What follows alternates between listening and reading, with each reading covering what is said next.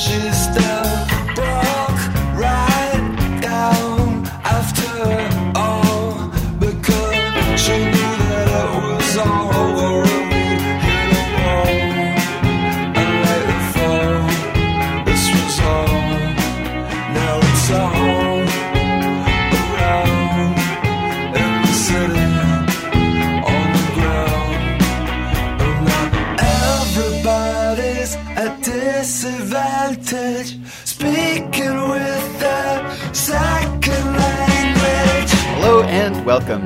episode 972 of Effectively Wild, the daily podcast from Baseball Prospectus presented by our Patreon supporters and the Play Index at baseballreference.com. I am Ben Lindbergh of The Ringer, joined by Sam Miller of ESPN. Hello.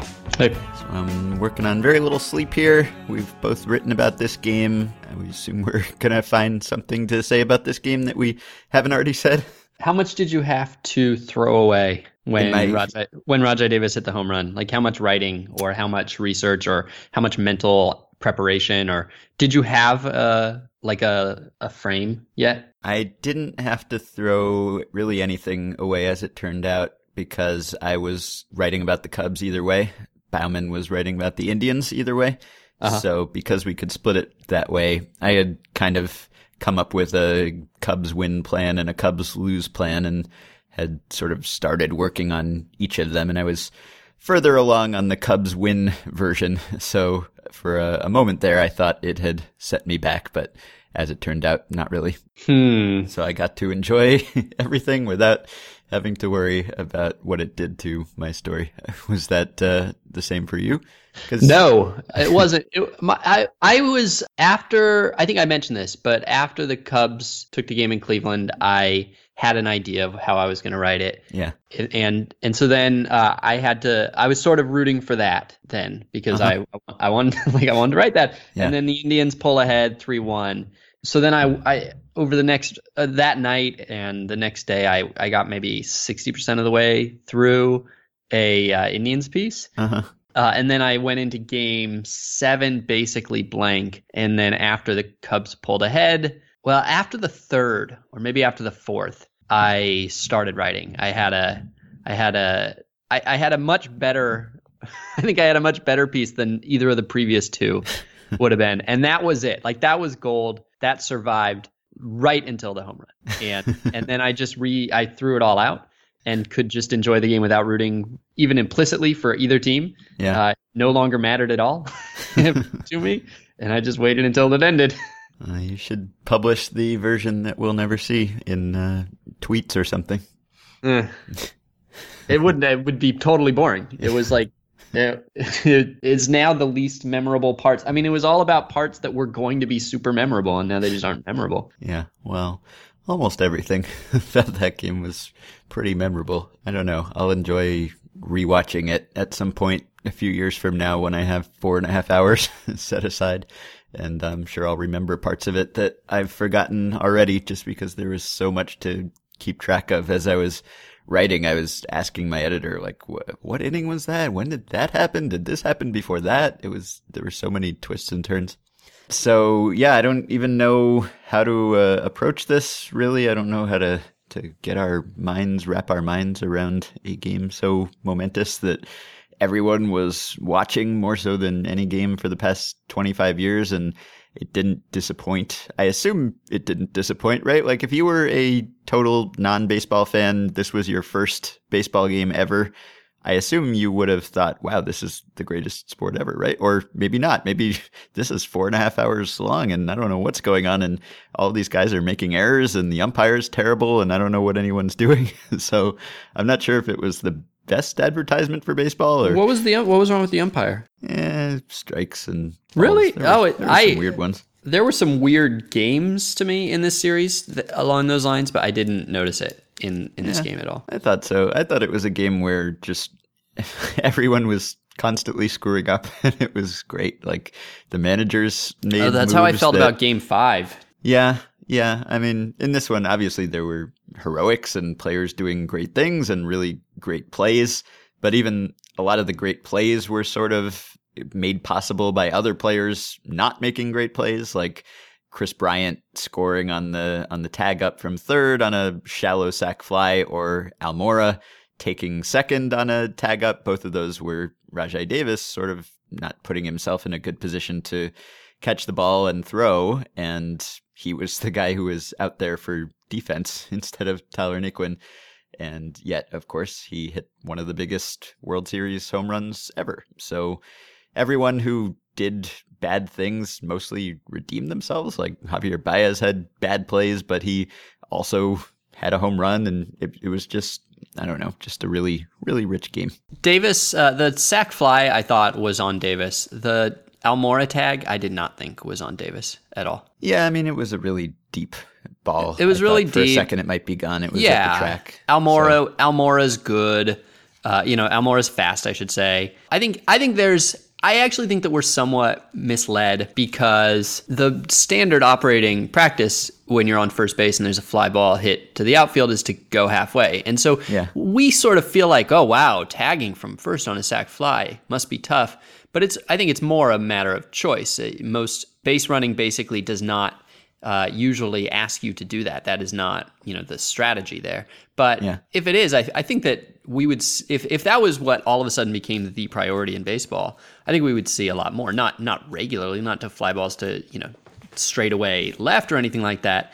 But I think that probably we, you know, if baseball wanted to, there'd be a ton of those tags, and we wouldn't think it was quite so unusual. And you know, particularly a play like that where you're sort of like you're backing up on it because you know it's back deep, and you know he's not coming in on it, and he's got to sort of in a way feel for that wall and feel for the warning track, and he's a little ginger navigating the area. So I don't know. I, I feel like in that play, Davis didn't really do anything noticeably wrong, and I think that Almora probably would have tagged on you know pretty much everybody in baseball except for Kevin Kiermaier in that mm-hmm. situation. Mm-hmm. Personally, I haven't I haven't done a deep dive on it, but that was my feeling watching it. So yeah, I don't even. I mean, we don't have to dwell on the mistakes because, as it turned out, it just it all added to the drama and the suspense, and the errors made things more interesting. It it looked at least like people were kind of getting affected by the pressure of the moment. I don't know whether that's true, but you could certainly perceive it that way. And normally, good fielders were making fielding mistakes and normally good managers were making what seemed to be managerial mistakes and I don't know, it's just it took so many different twists and was just so perfect the way it worked out that I don't even you know, we could we could get into whether Maddon pulled a pitcher too early or left another pitcher in too long or Francona called for a bad bunt and a bad intentional walk and all of those things are probably true, but I don't know. I'm I'm happy everything happened the way it did. Which bad bunt did Francona call for? Yeah, it was. I think it was Roberto Perez in the third down one run after Coco Crisp's leadoff double, Uh huh. and it, it was early in the game, and they were behind, so they needed multiple runs, and so I didn't didn't think that was Wait, weren't they smart. weren't they only behind by one though? Yes, So they needed multiple runs. That's true, but I, I mean, we were all about to write the piece about how Dexter Fowler completely changed, you Yeah. know, the game by hitting that leadoff home run, and how this was a this was a this was a game that felt like it was being played to one because of the way that the pitch, pitchers were lined up, and just because we knew it was going to be impossible to score in this game. So, I mean, you have to admit that like we we all had that lead written. And Francona is probably just thinking the same thing. Like he knows that if he's down one nothing in the fifth, it is not like a normal game where you're you know sort of playing seven or eight until you get to end game. Uh, this was an unusual circumstance, and I could sort of see playing to uh, to to get the tie there. And it's not it's not like Perez is like oh yeah okay Perez is a fine hitter, but I, I'm not gonna I'm not gonna justify the bunt on anything other than that. I, I'm not even gonna like because I look I I was tempted to make a stronger case that would have fallen apart. I'm just gonna leave the case where it is. I think that that uh, there was a uh, I don't know there was a way that that run affected the next six innings potentially.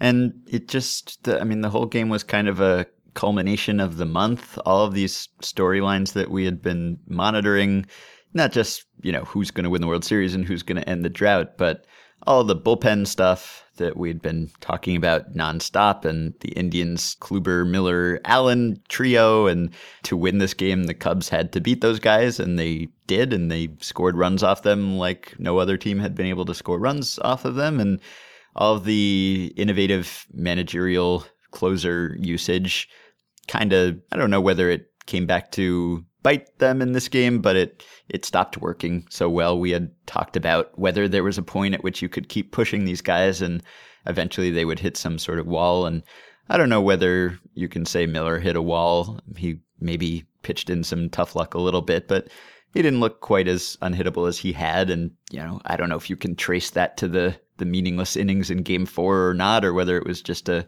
cumulative effect and it wouldn't have happened anyway, but he was not quite as as unhittable. He allowed runs in his last couple appearances, and then Chapman, of course, was not his usual self and was not hitting his usual radar readings and was throwing lots of sliders that weren't very good and just didn't seem comfortable or or you know seemed out of gas. So I don't know whether you can tie that directly to the game six relief appearance that everyone criticized at the time, but maybe it was also just a, a, cumulative effect. But between those two guys and Kluber, who, you know, who knows, maybe he would have been bad anyway. And people are bad on full rest starts sometimes, but coming as it did on the heels of two short rest starts, it was easy to tie that to how hard he'd been worked. So all these things that we'd been watching for a, a month just kind of unraveled right at the end just in time for the maximum intrigue because, you know, in some of these games, it seemed like once you got a lead, that was it. And both of these teams were really, really good at preserving leads once they had them all year. But here, the, the Indians kept it close until late in the game, and the Cubs had a lead late in the game, and neither of them could put it away. It really is an amazing thing to think about how, uh, like, obviously, we know like, everybody says, "Oh wow!" And it came down, you know, it came down to extra innings. It was they played for seven games and they were tied, which is very dramatic. But what's really like a, another way of thinking about that is that we already know that that postseason is a bunch of small samples, and that uh, seven games is not really the best way to determine who the best team is. But at least it is seven games, and what this season ended up hinging on is literally a sample of one inning. Like it's almost like you have like a you're polling you know you're doing a poll and uh, you say well we it's a you know we're very we're very convinced that this poll is reliable because we had a you know we polled you know 4000 likely voters and it's a huge number except really it was like 2000 2000 at the end of it and so then you pulled one extra guy and mm-hmm. declared a winner and so like the sample is sort of big but the margin is like it like literally zero, and yeah. yet and yet um, for you know for the you know for the Cubs, uh, it counts as much as any four game sweep would have, and for the Indians, even though they were closer than you know, like there have been there have been uh, 68 World Series champions since they uh, since they won their last one, and uh, they are like they were closer than every other team, and it's we- weird. it's just weird. It's weird. I don't know why it's so weird to me, but it seems weird to me that a season comes down to a sample of one inning. Like it's what makes it fun. It's awesome. It's weird yeah. though.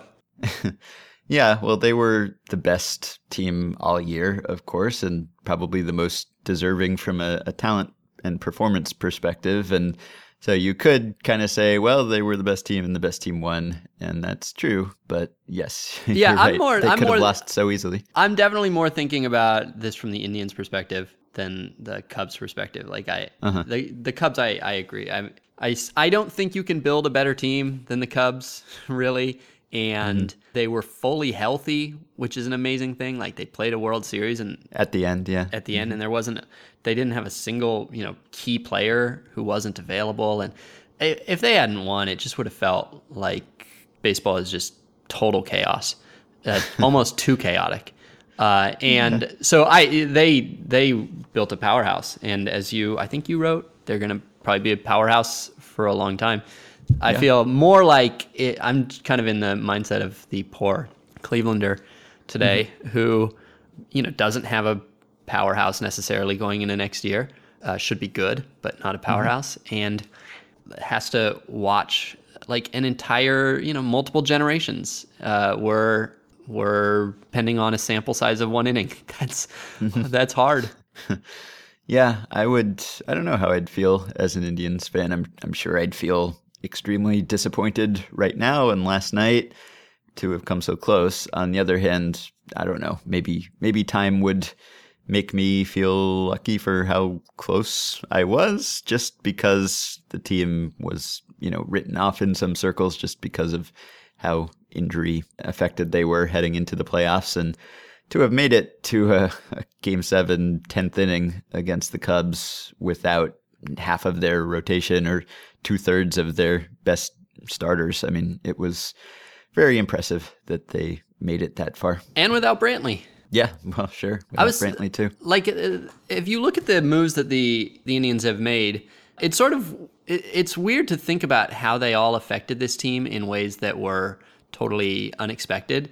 Um, so you know, of course, you have some really great moves. You have the Carlos Santana deal, which was a, an absolute coup at the time and turned out to be just as great as as you know every Dodgers fan feared. And you have um, you know the Kluber deal, which was like as I wrote about, he you know Kluber was the seventh paragraph in that trade story, and he ends up being uh, the best pitcher in the American League.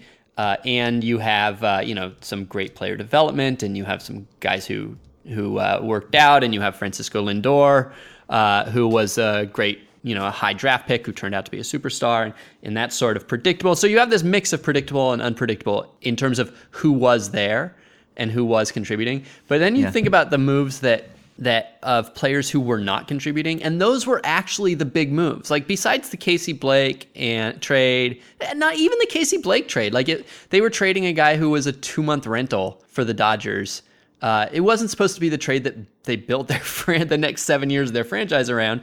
Lindor, Lindor is one, but I mean he's a first round pick. But you know how many eighth overall picks turn into Lindor? Uh, not that many. Uh, and teams have had lots of picks that high or higher without. But so if you look at the the guys who um, were supposed the moves that were supposed to build this franchise, though, you have the CC Sabathia trade, which turned out great. They got Michael Brantley out of it, who was an MVP caliber player just two years ago, who is totally under, um, yeah, who was uh, a great player p- play, uh, paid below market rate because he signed this extension, who is one of the best outfielders in baseball. Didn't play a game for them in the postseason, barely played all year. You have the Cliff Lee trade. Great hmm. trade. You get Carlos Carrasco back. He's he's like a he's one of the eight best pitchers in the American League. The whole Cleveland Indians 2016 season was built around having one of the best big threes since Oakland. Like they were going to be the best big three, the best front three in baseball. And that's because when they had Cliff Lee, they got value out of it. They got Carlos Carrasco, didn't pitch an inning in the postseason. and then you have their big push to respectability. They're on the they're right on the line uh, going from good team that's uh, been patient and waited for some of their young guys to develop. Now they're going to go over the top. They're going to get the uh, the last stars that they need to really make them a front running team. So they sign Nick Swisher and Michael Bourn, two guys who were coming off like three, four ish win seasons, and Bourn even more. I think Bourn was coming off like a six win season at that point, and nothing from either of them. Never got like basically never got a good game out of either of them. Instant collapses, and they end up trading those two basically as salary dumps and um, and they contribute nothing to this postseason. So the unpredictability of baseball is worth somebody saying something about sometime. It's really an underreported aspect of the sport. yeah. Whereas the Cubs, kind of everything worked out What's exactly the, the, way right? Other than it. other than Heyward, what's Yeah. the last move they regretted? I guess maybe if you stretch Starlin Castro trade, but it's not like Castro has a place on this roster. I mean, he'd be the the most redundant of redundancies uh, Mm-hmm. at this point. And so I guess you could say, well, they didn't, you know, they traded a guy who was useful to most major league teams, and, and all they got back was Adam Warren, who who flopped. But otherwise, you have Heyward, who, you know, as Anthony Rizzo said, they wouldn't have won that game if not for the rain delay and Jason Heyward. So you could make the case. Yeah, you could make sure. the case that he's the most valuable player in the history of the world, and that Dan Hirsch's championship probability added should just have like it should just he should just do like uh, Perez Hilton style. He should just write Heyward in giant letters over it. but admittedly, the Heyward deal has been terrible. What's uh, name another move that they regret in like in the Theo Epstein era? I know. There's just so little. There's not even a that- draft pick. Can you even think of a draft pick they regret? Well, I mean, I, know, I- not, I guess in not like all the, their draft right, picks in the sixth round, but, but leaguers. but- a first round pick though. Their first round picks under Yeah. Theo were Almora, who okay, but he's a contributor, sure, and he's 22 or whatever. Yeah, right? And uh, then Bryant, who of course, Pretty and then good. Schwarber, and then Ian Happ, and hmm like uh, so you uh, you know if you I don't I don't know that any team will be able to say they got more out of their you know that four year run of first rounders than yeah, than they will yeah, and maybe I mean the fact that all their moves seem to work out predictably is maybe at least partially a product of what those moves were and the way that they went after position players and just decided to figure out the pitching later and sign free agents and trade for undervalued pitchers from other teams and then just make sure that they drafted and developed position players who, as we know, are more predictable and more dependable, although not so much that you can just take it to the bank that everyone is going to be the part of your, your World Series winning foundation. So, Michael Bourn, by the way, was 29, coming off a six win season. And in the four seasons before this, he had 19 wins above replacement. 20 wins above replacement? He went 6 3 6 5 in the four previous seasons. And then they sign him, and he produces 3.6 wins over the entire life of the contract. Uh-huh. Other than the Arrieta move, is there a Cubs move that turned out in a way that was, I guess, not predicted? Like Lester has Well- been great, but he's like an oh yeah, well Kyle Hendricks, Hendricks, yeah, that's Yeah. what I was going to say. yeah, and obviously he was picked up at an earlier point in his career. I mean, he made his major league debut with the Cubs, so it wasn't like he was Arrieta coming off of struggling with another team. But yeah, obviously you don't trade for a guy and expect him to be a possible Cy Young winner. So yeah, I mean it's it's incredible how they managed to do that. I I don't know whether we give them too much credit or whether it's even possible to give Theo Epstein too much credit after all that he's accomplished, but I don't know. I mean, the only things you you tweeted last night that he should now what take over the Angels or get Mike Yeah. Trout a, a World Series somehow. Well, yeah, I said that he should end the Mike Trout World Series drought, and uh, unfortunately, I didn't realize that you could also take that as saying he should trade for Mike Trout, which would be fine. I recommended it earlier this year, I believe,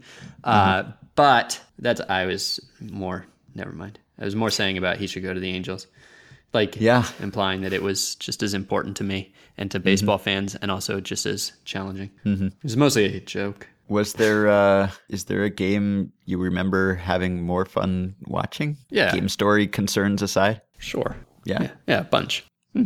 Okay. Sorry. this was a great game. It wouldn't bother me if you said it was the greatest game ever. But Yeah. I mean, I don't think the I mean, you didn't. itself was you didn't even ask me. You didn't ask me if it was the greatest game I ever. Didn't. you just asked if there's a game I had more fun. I could probably name fifty. Well, yeah, all right. I guess uh, if you're, I don't know, watching with your friends or your dad or something, and it's your first baseball game, or yeah, there That was a good one. It's one of the fifty reasons, Dale but- Murphy homered, and uh, Jose Uribe got in a rundown. Got out of a rundown. In fact, got out Hmm. of a rundown. And when he got in the rundown, we all screamed, "Pickle!" it's a great game. I remember nothing about my first baseball game How other than you? the Blue Jays played the Yankees. That was it. How old were you? I don't know. don't even remember that. Okay. Yeah, I can't even try to baseball reference find it. There's just no context clues. Uh-huh. All right. I don't think that I think we've. I what else should we talk about? I think we've game? even talked about my first game before, and I think that I looked it up. I might have. I don't remember if this was a lineup card at BP or if I looked it up on this podcast, and I think that I misremembered key details that I probably just repeated. Uh-huh. yeah. Um, so, uh, what else could we talk about? Well, um, what do you make the Cubs uh, players in particular? But well, everybody really. but the Cubs players in particular and the media in particular making this so much about the rain delay. Rizzo said that there's, you know, he didn't think that they could have won without the rain delay. And once the rain delay happened, he didn't think that there was any way they could lose. And I Is that solely because of the Heyward pep talk? I think so. Yeah. I mean that's that's what is cited, the Heyward pep talk. The just them bringing each other together. Heyward the the Verducci account, the Heyward uh, speech seems fairly short. I don't even see Hugh Glass mentioned in it. uh, but then it was followed by, you know, a bunch of uh, like everybody sort of jumping in like, okay, I'll just quote. We're the best team in baseball, and we're the best team in baseball for a reason, Heyward said. We know Hugh Glass's story because he lived, and we know it because people. Oh, wait, sorry. No, I, I, I switched back to mine. Okay. Uh, we're the best team in baseball, and we're the best team in baseball for a reason. Uh, now we're going to show it. We play like the score is nothing, nothing. We've got to stay positive and fight for your brothers. Stick together, and we're going to win this game. Other players began to speak up. Keep grinding, Chappie. Chappie, we've got you. We're going to pick you up. There's no, this is only going to make it better when we win. I don't know if that I don't know if the microphone to picked up that I was moving around there. Yeah. Uh, so anyway, I find it interesting how much they want to be in a story that like it's not it's not enough to say. We're like wow we're really good at baseball and we just outplayed everybody. And Yeah. in the 10th inning we scored more runs than they did. And because those, that's the rules of extra innings they ended the game and, and we won the world series. And uh, we're so glad you're happy. Uh, instead there, there there's this uh, instinct or this urge drive to make it about a narrative that they are only actors in that they aren't even like they're not even the authors of this anymore. They are now being kind of moved around by this i don't know fate or um, movement or like revolution or something like that. Uh, so i wonder when you see this does do you do you bristle at all at it? Is it at all frustrating to you that it's not simply enough that they built an amazing baseball team uh, that won a bunch of amazing baseball games because they they hit the dingers I guess I understand the impulse, but I'd like to know what the Indians were doing in their clubhouse during the rain delay. We have to know what the the Cubs clubhouse over replacement was during the rain delay. But Yeah. I yeah when I was watching, I mean, I loved that there was a rain delay. I didn't want a, a long rain delay, obviously, but I thought that was just the perfect length. It was like the game just froze there on the verge of being over. It was 50 50 after all of the craziness that led to that point. I think the win expectancies were perfectly even at 50 50. And then suddenly it starts raining and it was just perfect. And it played right into everyone's jokes about how this game was never going to end because no one would be allowed to win and all of that. And obviously, it would have killed all of the buzz if it had been an hour long rain delay or something. But 17 minutes was just the perfect amount of time to take stock of everything and appreciate the moment and savor all the suspense. And I, when I was writing, I didn't know any of this inside clubhouse stuff. So I barely even mentioned the rain delay other than that there was one and that that kind of added to the weirdness, but it wasn't at all essential or integral to my enjoyment of the game to know that there was this clubhouse pep talk going on. So if they want to tell themselves that, and obviously they felt it was an important part of the story, but I, I didn't need that. I didn't need someone to to give the the Hollywood sort of speech to make that game special. It was pretty special without that. Yeah, I'm going to come out in favor of it in this particular case, and not not not because it's the Cubs, although there's a good you know good case that the Cubs are already part of. Like every one of these players is playing in somebody else's story. That this is a a story that has been you know has had many many acts with many many different characters, and in some sense they are part of you know they obviously are part of that story much more than you know say the 2014 Giants were or whatever. Um, But uh, I also like I also like the Rizzo thing. I, I understand the Rizzo impulse in this case because I really do think that well, okay. I'm gonna I'm gonna probably make some stuff up as I go and maybe get progressively deeper or and make progressively less sense. But Okay. I was thinking about what Cubs fans are feeling today, and I know a lot. There's a lot of different people having a lot of different reactions to it, and some of them are uh, still still drunk eh, or still or still figuratively drunk, and they just could not possibly be any happier. And this happiness is going to build and build and build. Uh, but I know that there are probably a lot of people who are like me who woke up this morning and were really happy that the Cubs had won the World Series. But there was also a little part of their brain that they were suppressing that was sort of looking at the polls and realizing that in fact they were less happy than they were last night like that the giddiness had worn off. And this little part of the brain that is you know anxiety or or any whatever knows that it's never coming back that that they got a hit that will uh, just never be matched. Uh, and they know that it's now a sort of a sli- a a little bit of a slide forever now where this world series will be further in the past and less uh, less in front of them less maybe even they fear that it will be less meaningful to them and that they will you know come to just sort of bake this into their life experiences but it will it will never seem as important as it is right now because it you know in a sense it's not important. It's just it's just a baseball game played by people who are not you. And i don't know if players feel that way as well but i do think that baseball players play partly because they they like the money they like the attention because we're all you know we all have to have a vocation and this is their vocation. They do it for the same reason that you know that you edit this podcast and it's a, it's their duty on this earth. But i think they i think the thing that makes it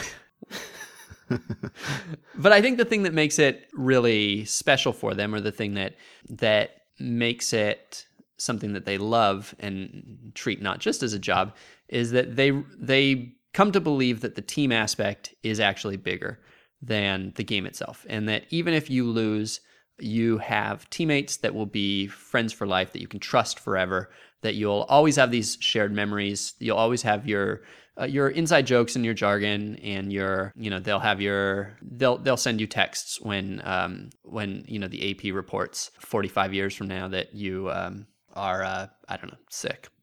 Don't does the AP do that? Uh, when uh, anyway.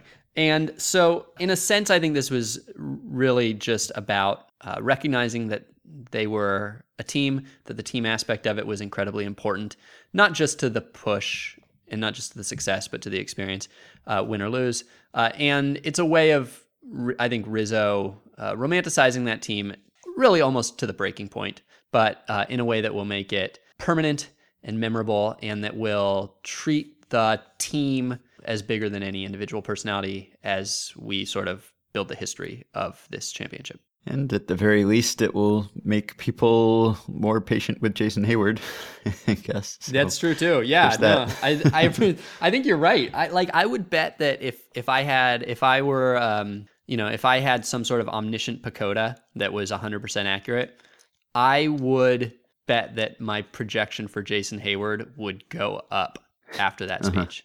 That whatever it was was lower when when he was going to. Uh, granted, every Cub is going to be cheered uh, relentlessly during the first game of next season, but uh, Heyward gets a few extra at bats before I think he has to start pressing again because people are going to love him. He's going to hear about how special he is to this team. He's going to feel supported.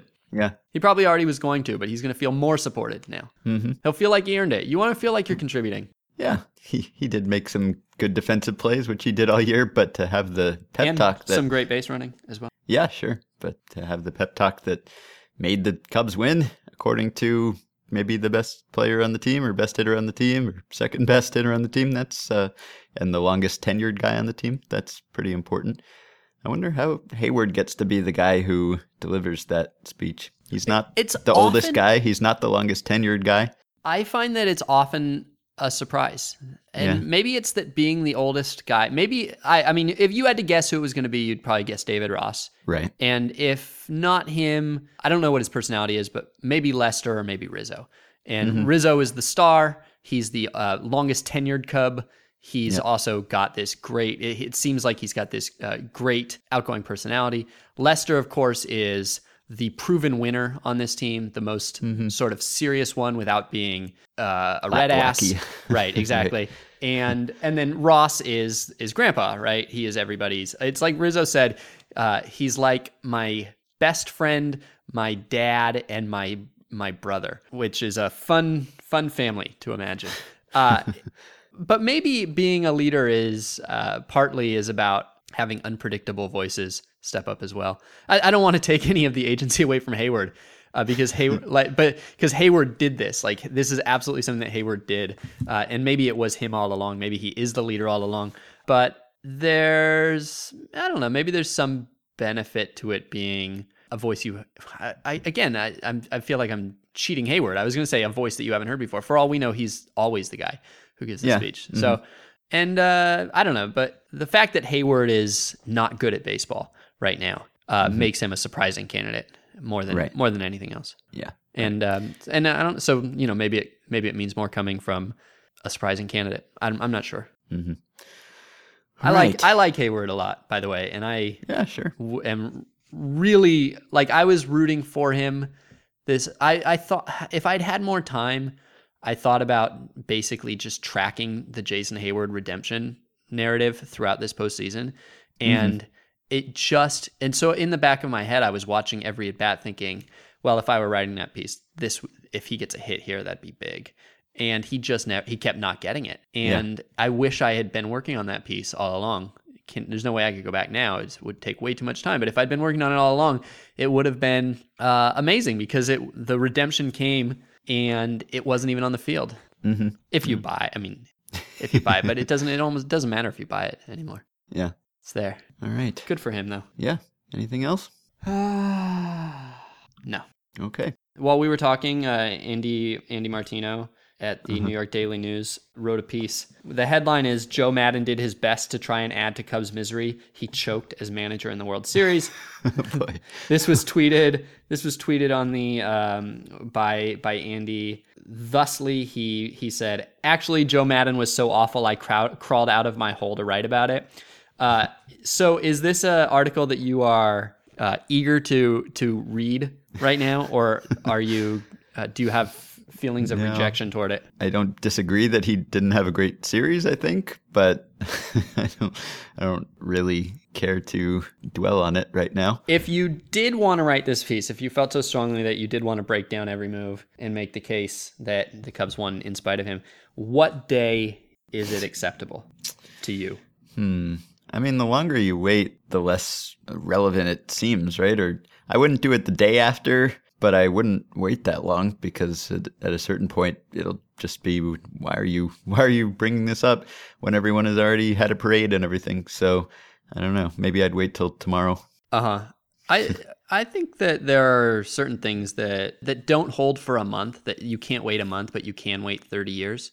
Uh-huh. And I wouldn't mind writing this piece. Well, what you hope for is that Maddon gets another chance in the World Series some point in the rest of his career, and you get to write about it then and show how much he learned. Like t- I think Yeah. I, I I wrote last year. I uh, Terry Collins remember let Matt Harvey go into the game Uh-huh. back out for the ninth inning and it blew up and you, Yeah. you just felt so terrible for Terry Collins. And I wrote a piece then that was basically about everything he had learned from his challenging from his sort of previous managerial failures and how I think I as I recall it this was uh it was a move that reflects like the sort of impossibility of being right all the time but also reflected the growth that Terry Collins had made and how much better he was as a manager than he had been earlier in his career. Uh, and so that's a different situation, but that's sort of like I think you could dive into Joe Maddon did a bad job at some point in the future. It's, it's fine Yeah. today. It's, It's he's not writing. He's not writing for a Cubs audience or a Cleveland audience. He's just you know he's a New York columnist. Why not? Yeah. It's easier if you lose the World Series and then go on to win it later or something. But if you won it anyway, I don't know that anyone's all that interested in reading about the things you learned or the mistakes you made. That's But true. I'm just waiting for the Roger Angell take. I have the New Yorker's Twitter open in a tab. I'm excitedly clicking over to it every time there's a new tweet. And there was just one that said Roger Angell. And I thought, yes, this is it. And no, it's a link to his election piece. But hopefully sometime soon.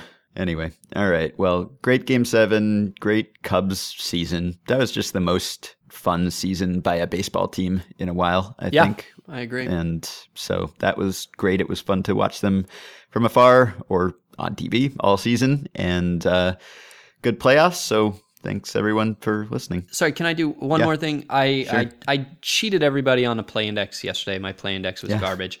Uh, I have a slightly. I, I have a one that I did this morning. I was curious. Uh, there were 34 games in this postseason, Uh huh. and I was curious what the the most is, and that's in a really quick and dirty way. That's sort of a proxy for how good the postseason was, because like like Yeah. like I said, game sevens make up for a lot of bad game twos, no matter what. Um, and so there were four, 34 games this year out of 43, and the all-time record for most games in a postseason is 38. So that uh, we were four short of the record. 38 was done in 2013, but it was also done twice before the wild card round, uh, including in 2011. 2011 there were 38 games in 41 possible games, whereas this year there were 34 out of 43. So that 2011 um, postseason was quietly really amazing, and I don't think that I was writing for you yet. I wasn't writing for you yet. No. But yeah, that was a great season. The uh, 90, uh, the 2003 matched it. They also had 38 out of 41. And um, if you go all the way back, that you can find seasons where there were max, uh, there there were every possible game was was played, uh, but only in the uh, LCS rounds, which is not obviously not surprising. In 72 and 73, there were 17 games possible and 17 games played. There were still five game LCSs at that point, so it was you know five games, five games, and seven which is not that impressive. There was uh, in 85 and 86, there were 20 out of 21. Uh, So that was after they went to seven game LCSs. Uh, and those are pretty much the the peaks. So um, I wish I'd thought about this earlier in the postseason uh, because that would have been something to uh, to watch and uh, keep track of. But 79 is kind of pretty close to the average. Um, there's there have been years 2007 there were only uh, 68% of the games were played uh, there were 28 games out of 41 possible which is crazy um, so 34 is kind of close to the median a little bit on the low side Uh huh. All right. Well, they packed a lot of excitement into those games. So we will leave it there. You can support the podcast on Patreon by going to patreon.com slash effectively wild. Five listeners who have done so already Corey Lack, Joe Karras, Nick T, John Speed, and the great Meg Rowley. You can join our Facebook group at facebook.com slash groups slash effectively wild, and you can rate and review and subscribe to the podcast on iTunes. If you want more Game 7 talk, Michael Bauman and I have an episode of the Ringer MLB show up. We talked to Robert Mays about his Cubs fan euphoria, and we drafted our favorite moments from Game 7, effectively wild style. I mentioned this yesterday, but one more quick plug. The only rule is it has to work. Our wild experiment building a new kind of baseball team, which is our book that you can find out more about at theonlyruleisithastowork.com, is up for a Goodreads Choice Award for Best Nonfiction Book of the Year. We would love it if you would vote for us because the first round of voting ends on Sunday, and you can find a link to the voting page pinned to the top of the Facebook group, which again is facebook.com slash groups slash effectively wild, or you could just Google Goodreads Choice Awards. You can get the discounted price of $30 on a one-year subscription to the Play Index at baseballreference.com. One more quick plug, I have started another podcast. It won't be of interest to all of you. It's a video gaming podcast, but I'm doing it every week with Jason Concepcion at The Ringer. It's called Achievement Oriented, as in video game achievements. Get it? Our first episode went up last week. Our second episode goes up tomorrow. So if you're at all interested in video games, please check it out. You can find it on the main Channel 33 feed on iTunes. You can contact me and Sam at podcast at baseballprospectus.com or by messaging us through Patreon. We will talk to you next week. I just want it all to go away.